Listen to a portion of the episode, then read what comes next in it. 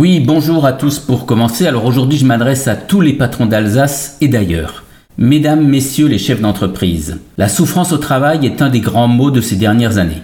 Le taux d'absentéisme est passé de 2,8% en 2014 à près de 5% cette année. C'est le plus haut niveau depuis 10 ans. Évidemment, vous les patrons, vous n'êtes pas les seuls responsables et coupables de cette situation. Ce n'est pas l'objet de mon propos. Il n'en reste pas moins que la divulgation de ces chiffres coïncide ces jours-ci avec la parution d'un livre intitulé La comédie inhumaine, comment les entreprises font fuir les meilleurs.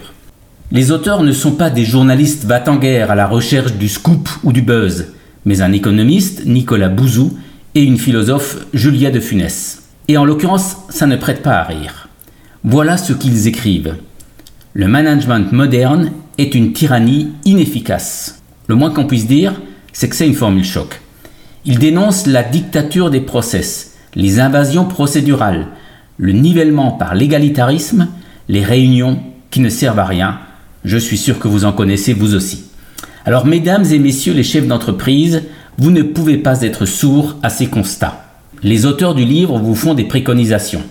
Agir pour que les salariés trouvent du sens dans leurs tâches. Favoriser le télétravail, signe d'une relation de confiance entre le management et les collaborateurs aider les salariés à exprimer leurs idées, leurs solutions, miser sur les fondamentaux, la pensée et le langage. L'autre jour, en pénétrant en tant que client dans une grande entreprise sanitaire de Colmar, j'ai été triste en voyant les salariés traîner les pieds, visiblement aigris, sans envie, sans vie. C'était pour moi le constat d'un échec du management et de l'entreprise tout entière.